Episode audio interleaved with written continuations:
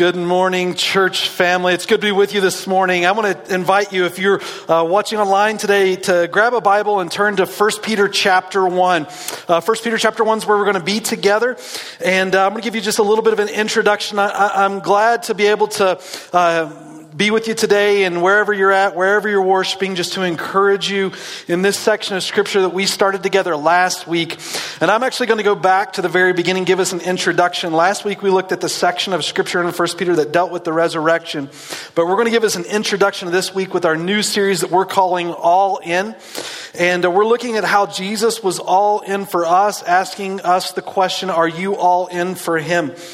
And this introduction to First Peter is a wonderful place of scripture for us to start because of the context in which he is um, writing to the individuals he's addressed this letter to. It's relevant for us today, but written to a particular audience. And there is a lot of correlations that we can make uh, to where we are in this day and age.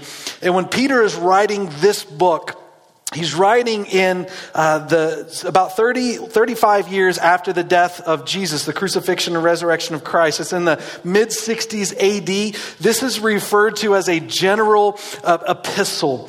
And, and, what that means is uh, Paul, Paul, didn't write it. we refer to all the letters in the New Testament that, that Paul didn't write as, as the general epistles. And so an epistle is anything after the book of Acts. So when you think about the first five books of the Bible, the first four of the Gospels, Gospels Matthew, Mark, Luke, and John. Then you have the book of Acts. It's a historical book. And then after that, you have the epistles. Even Revelation, in some form of literary genre, falls under the idea of an epistle, though it's also uh, apocalyptic in nature. And so the last uh, books of the New Testament are considered the general epistles. Some debate how many of those there are, and it depends on who you see the author of Hebrews as. Hebrews may have been written by Paul. Um, I think it was written by Paul, and so if you think Paul wrote Hebrews, and you don't count Revelation as an epistle, there's about uh, seven letters that are general epistles, Peter writing one of those. And here's what we want to talk about today. If I give us a, a theme for what we're going to discuss, how Peter introduces this letter, it's finding victory when you feel defeated. How do you find victory when you may feel defeated? And, and maybe because of recent circumstances, that might be you, right?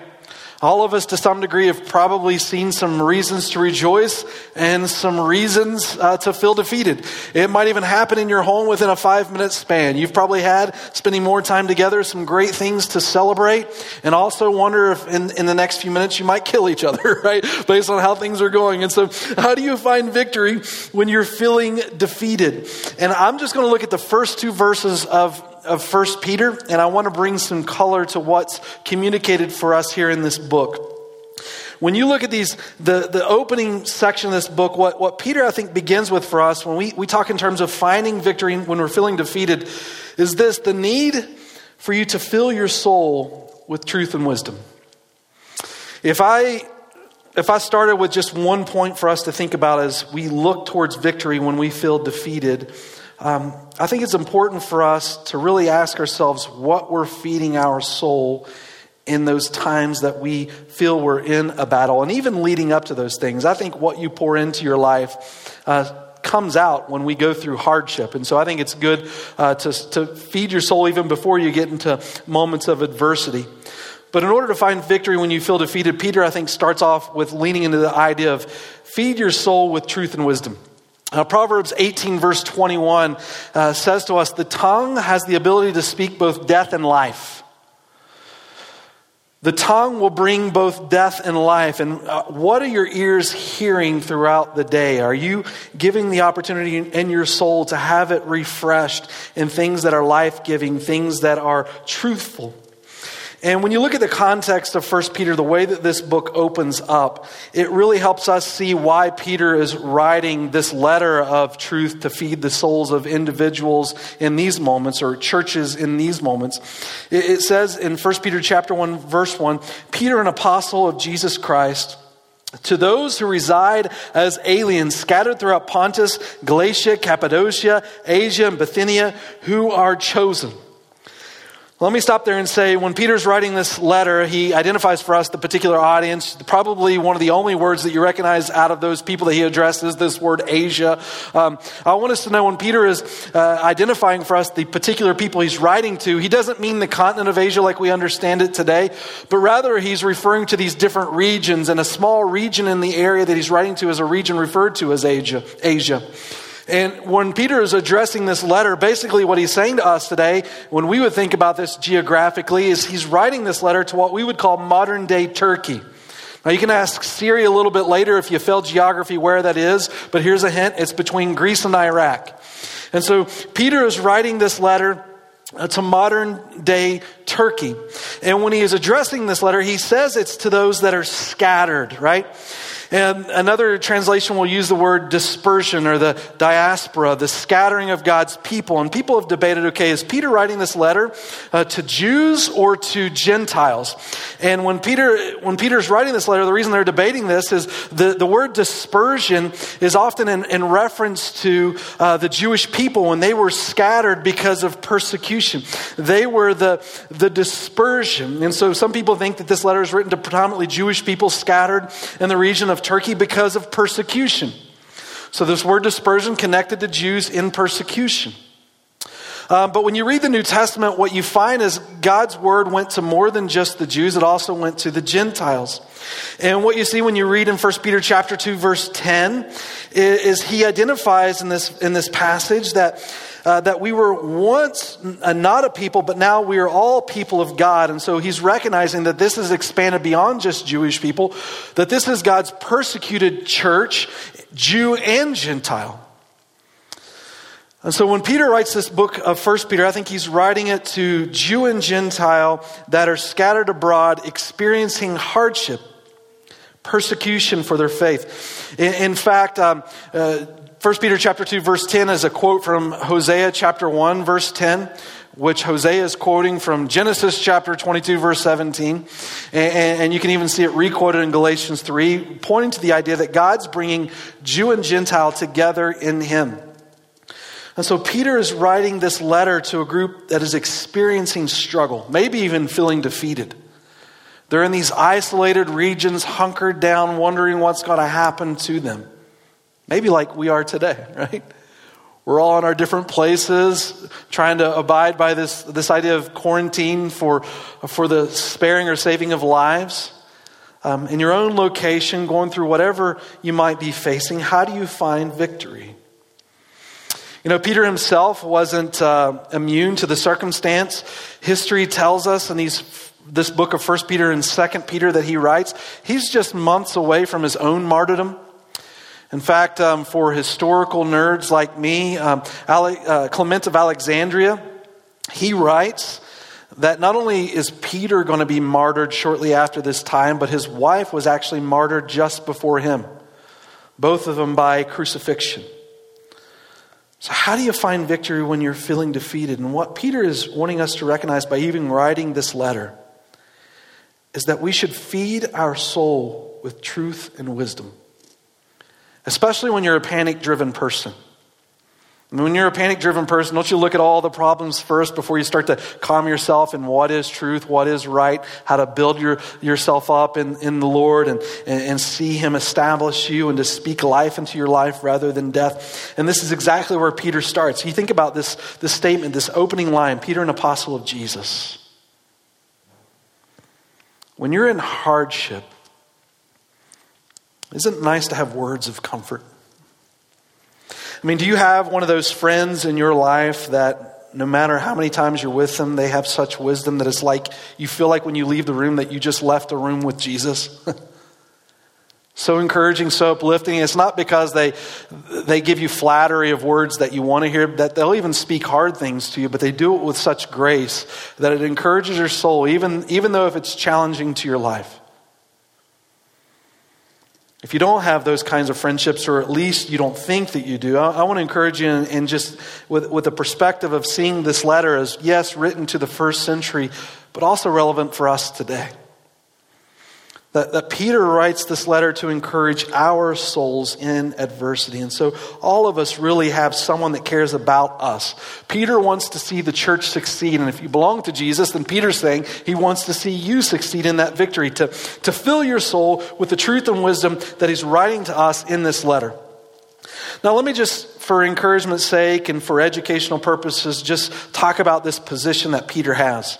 Um, What's interesting about Peter, it tells us in Acts chapter 4, verse 13, uh, that, that Peter, it tells us, was an uneducated man. But he was persecuted for his faith. He's brought before the religious leaders of his day. And they acknowledge in Acts chapter 4, verse 13, uh, that he was one that, that had walked with Jesus. Though he had been uneducated, he had walked with Jesus. And it was apparent uh, by the way that he composed himself in this world, even at the point when he's challenged by leaders. It equipped his life through that adversity. And when you look at this title, Peter, an apostle of Jesus, what does that mean for us? Well, this is the reason we consider this text so sacred as Christians. Let me just say something to you, and if you don't ag- agree with me, that's okay. Just, just listen to, uh, to, to some of these passages I'm going to share for us as believers, so at least you have a perspective from a Christian worldview what this title recognizes for us as followers of Jesus, those that would call themselves mainstream Christian. When we look at these words from Peter, an apostle of Jesus, we want these words to stand timeless because as believers today, uh, we don't believe the office of apostle has continued. And let me just give you a, few reasons why. Um, these words become more sacred to us because one, truth is timeless, and two, it's written by an apostle. The New Testament, written under apostolic authority. It's why we don't uh, look to more scripture today, but we hold to these words. And we want our souls to be fed by these words, right? Uh, when you read the rest of the New Testament, nowhere in the New Testament does it tell us to appoint uh, further apostles. In fact, the leadership of the churches is communicated throughout the entire Old Testament. It says appoint elders which is also used in 1 Peter 5. We'll look at this further in, in this book. 1 Peter 5 refers to elders also as pastors, a similar title, or bishops and overseers.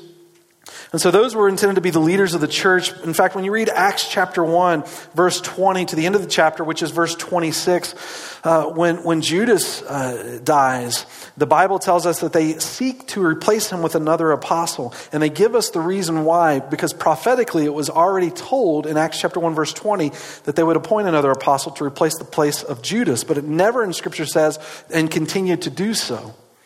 And so they give the standard in Acts chapter 1, verses 20 to 26, of how you go to replace an apostle. And so when they outlined it, they said that it had to be someone that had walked with Jesus and seen his ministry.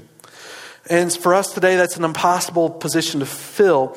And Paul himself in 2 Corinthians chapter uh, 11, verse 1, into chapter 12, verse 13, he outlines the idea of what it means to be an apostle because during Paul's day, there were people walking around not only saying that they were apostles, but they're actually saying they were super apostles. And so Paul just writes, he doesn't argue with that. Um, and I don't want to argue with this with anybody. I just want you to see some education in Scripture from where Christian perspective comes from. But Paul goes on to outline okay, well, if they're calling themselves a super apostle, this is the life of an apostle. And Paul goes on and describes in 2 Corinthians 11 that the, the word apostle means sent forth.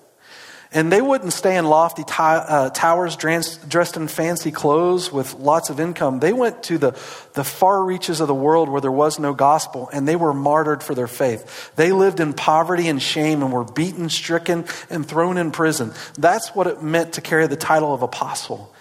And Paul's really saying in 2 Corinthians 11, he's saying, is this really what they want? Is this what they're doing by calling themselves super apostles? And Paul uses his own life as an illustration. And he even goes on to say he's done the signs of apostles, signs and wonders, these healings and miracles. They, uh, Peter's shadow was told in Scripture to even heal people. And so Paul's laying out that standard just so you see as, as Christians today. In Ephesians 2.20 it says, uh, we lay the, the, the apostles laid the foundation for the building. Meaning when you build a building, you only lay a foundation once.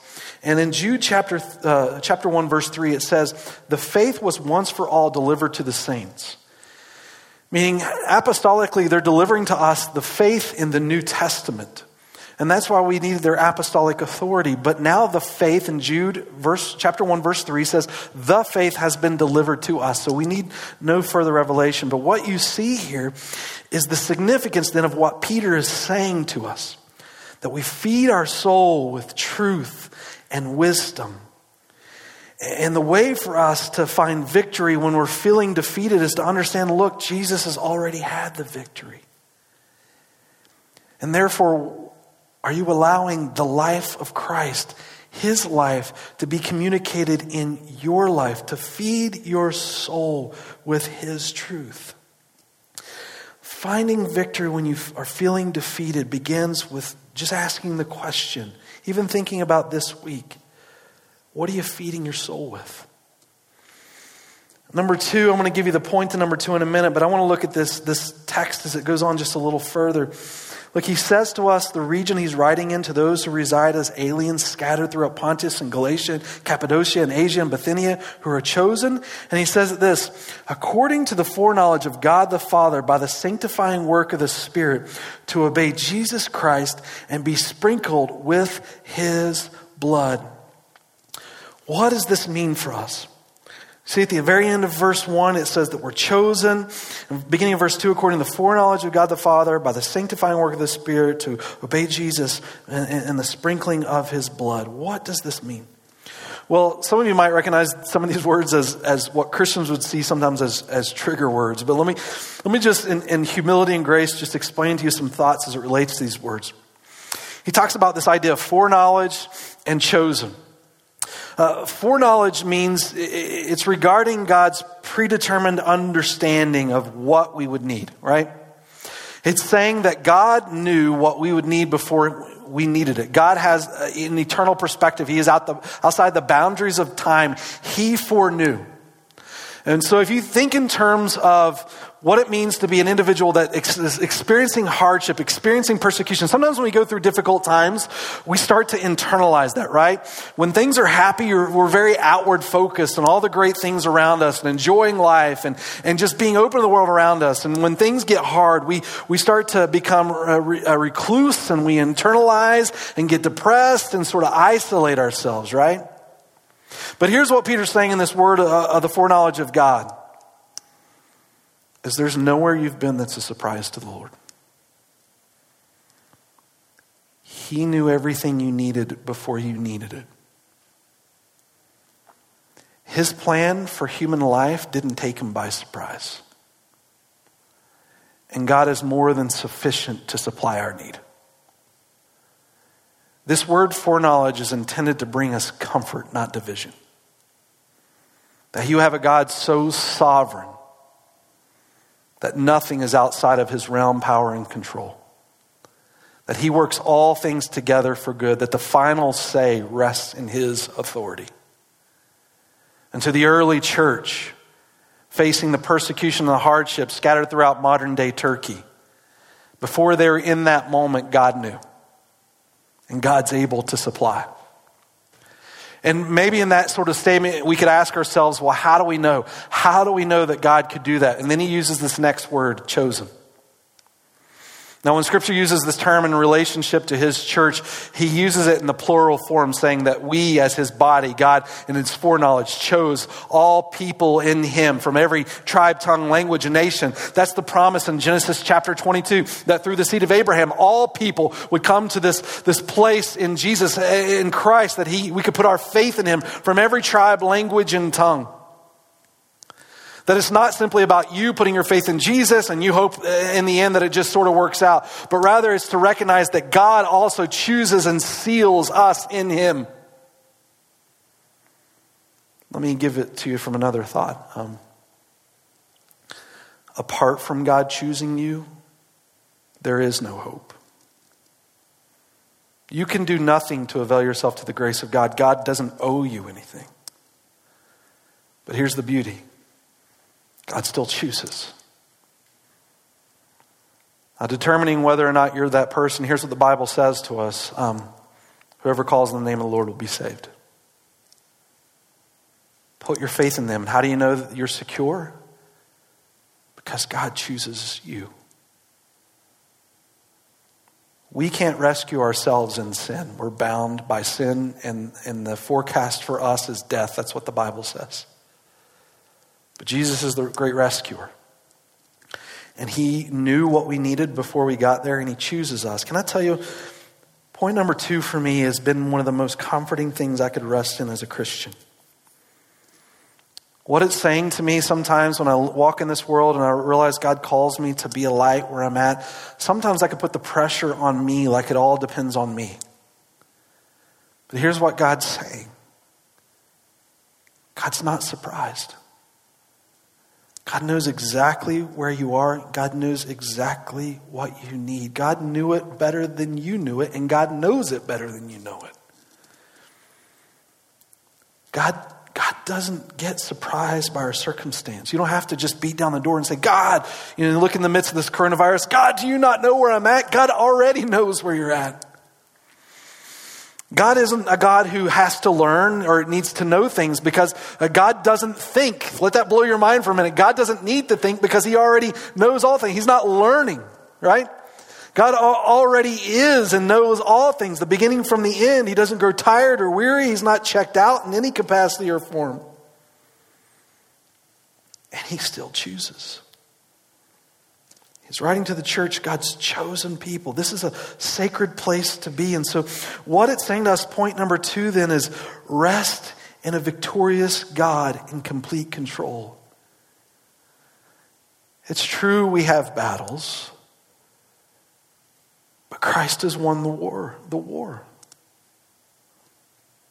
And that's what verse 1 and 2 is saying that, that according to the foreknowledge, God already knew what we would need and He's chosen His people in Him.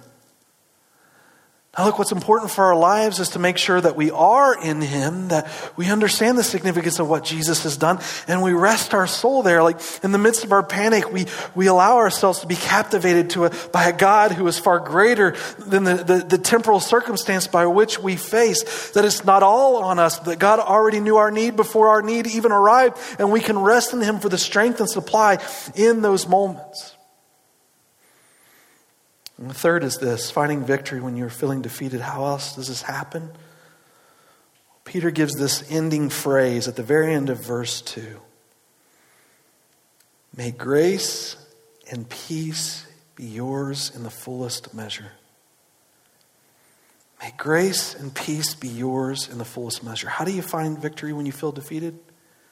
Well, receive grace and peace in the fullest measure. Uh, those for us, they're, they're, that's black and white words on a page, but what I want to do is I want to add color to this meeting. Now, when you read most epistles, what you see is what Peter's doing here is a, a, a general introduction that you find in nearly every epistle grace and peace, grace and peace. But I can, can, I tell you, these are just more than words on a page. And I think, especially in the life of Peter, when he's saying he wants us to experience this in the fullest of measure, it's because his own life has experienced this in the fullest of measure. And I think it's worth pausing and just considering what do these words mean to experience it in the fullest form of which Peter is describing. Let me just ask you this How do you want your life to be remembered? When it's all said and done, what do you want people to say about you? you know, yesterday, um, I had the, the sorrow and the joy of, of conducting a funeral for someone that I cherish dearly, right? And they love Jesus deeply. And I remember as I was walking away from the funeral, I was reflecting on the front of the, the paper that they give you in memorial to the individual, and, and it just said on the very front, um, a life well lived. A life well lived. And as I walked away that day, I thought to myself, or yesterday, I said, How do I want to be remembered? Who am I? And the only thing that I, I kept reflecting on was the idea of the story of the prodigal son. I think when I'm late into whatever age God gives me in this world 50, 60, 70, 80, however far I make it, I'm knocking on 40 now. I don't think I'm ever going to get over what Jesus has done for me to rescue my soul.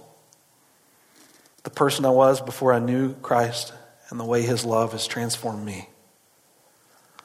I think I want to be forever remembered as his prodigal son. And that makes grace and peace be transforming in my life. That walking after Jesus isn't this obligation, but it's a privilege. And I, I, think it's the same for Peter. Because when you consider the life uh, uh, of Peter, he rests on these words, one, because he wants to see the church succeed, and the grace and peace of God he knows is what brings us that success. But at the same time, when he was an individual that faced persecution, maybe even like this church was facing now early in his faith, when that arose for him, he wasn't one that always walked faithfully. But he knows, having walked through those circumstances, that the thing that brought him back to the Lord time and time again was his continual grace and peace in his life. Peter was not a perfect individual. Even as an apostle, Galatians chapter 1 opens up that Paul had to oppose Peter to his face in verse 11. Peter didn't walk life perfectly, and, and when we face hard things, neither do we. Sometimes there are moments where I just want to get together in a family hug and kiss my kids, and you know we love each other, and it's great. And there are other times where I just get a twitch, right? Families aren't perfect. Life isn't going to go perfect.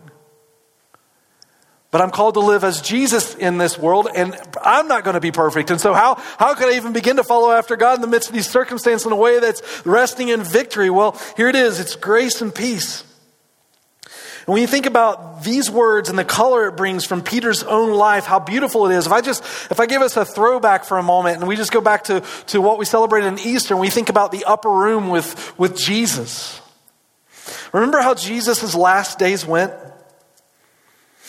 That, that Jesus in Matthew 20, he, he, right before he goes into Jerusalem, he passes by two blind men, and the blind men call him king. And Jesus, eh, throughout the Gospels, when anyone ever called him king, he would sort of push away from that title.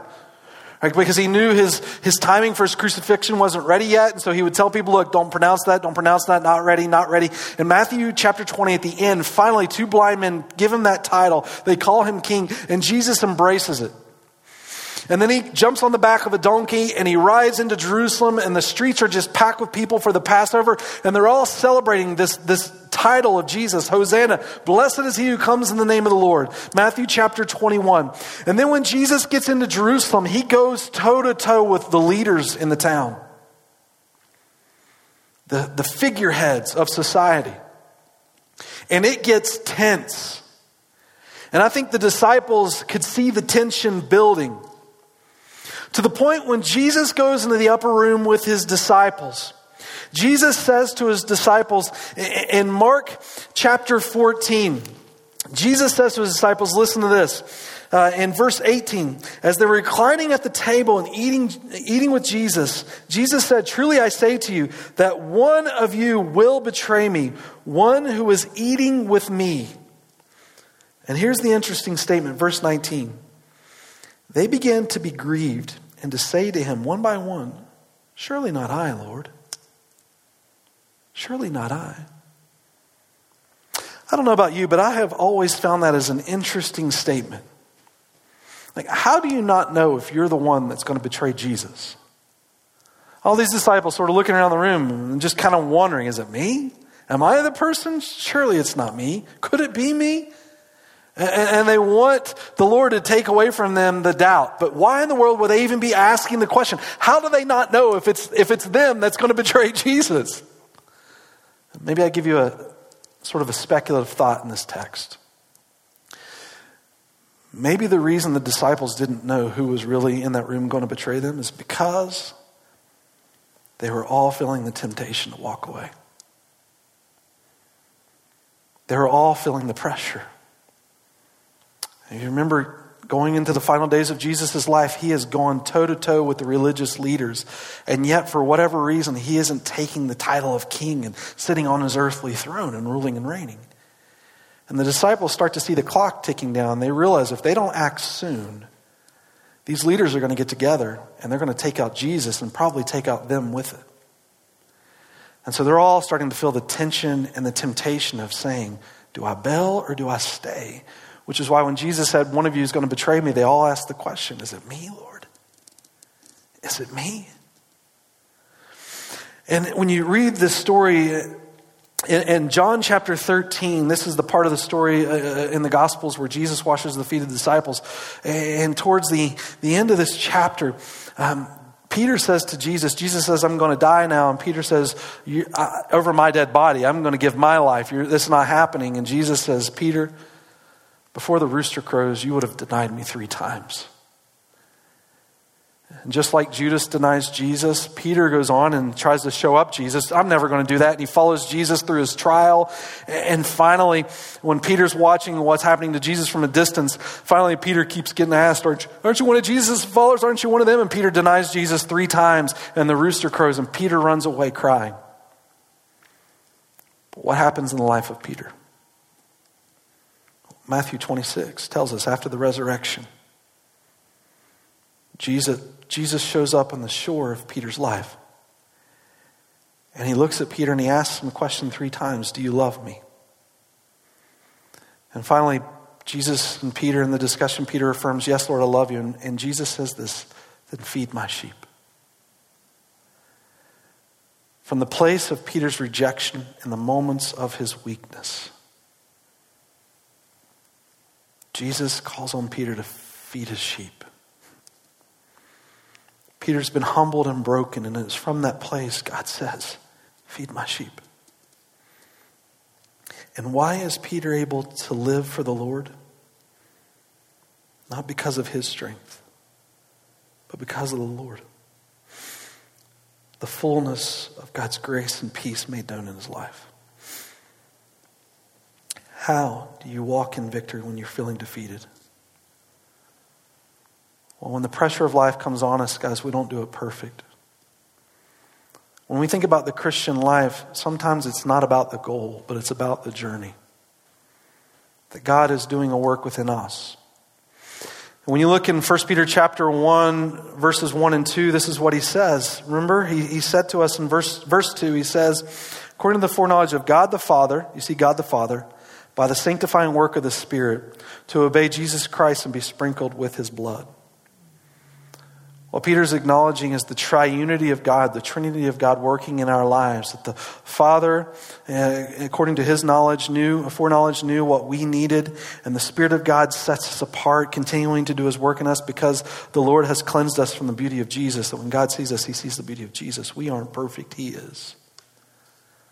And what do we need over and over to walk that path? Well, it's not always about the goal, but about the journey the sanctifying work of the Spirit made known in our life because God's grace and peace to the fullest measure. Do you see the beauty of those words in Peter's life? It wasn't always perfect. Those tense moments came along, and what he wants to see for the church in these moments is faithfulness to the King that was already victorious for us. And sometimes we go through hard things Maybe you consider this coronavirus a difficult thing that we're going through, right? And you say to yourself, I really need God today because of these hard things. But can I tell you, your need for God today in your hard times, um, as much as you think you need Him today, guys, we also needed Him yesterday when we may have called it easier times. It's just sometimes in those hard times we become more aware of our need for Jesus, but reality is you need him all the time. And the beauty of what Peter is saying is that his grace and peace is made known to us. So, how do we find victory when we feel defeated? We rest in this thought that he is in control, that his grace and peace can be ours in the fullest measure if we walk in faith in Him and allow our souls to find the truth of who God is, to be filled with that truth, and rather than speak a death, allow the Lord to speak His life into us because He has won the battle for us. This message has been brought to you by Alpine Bible Church in Lehi, Utah. If you'd like more information, please visit us online at alpinebible.com.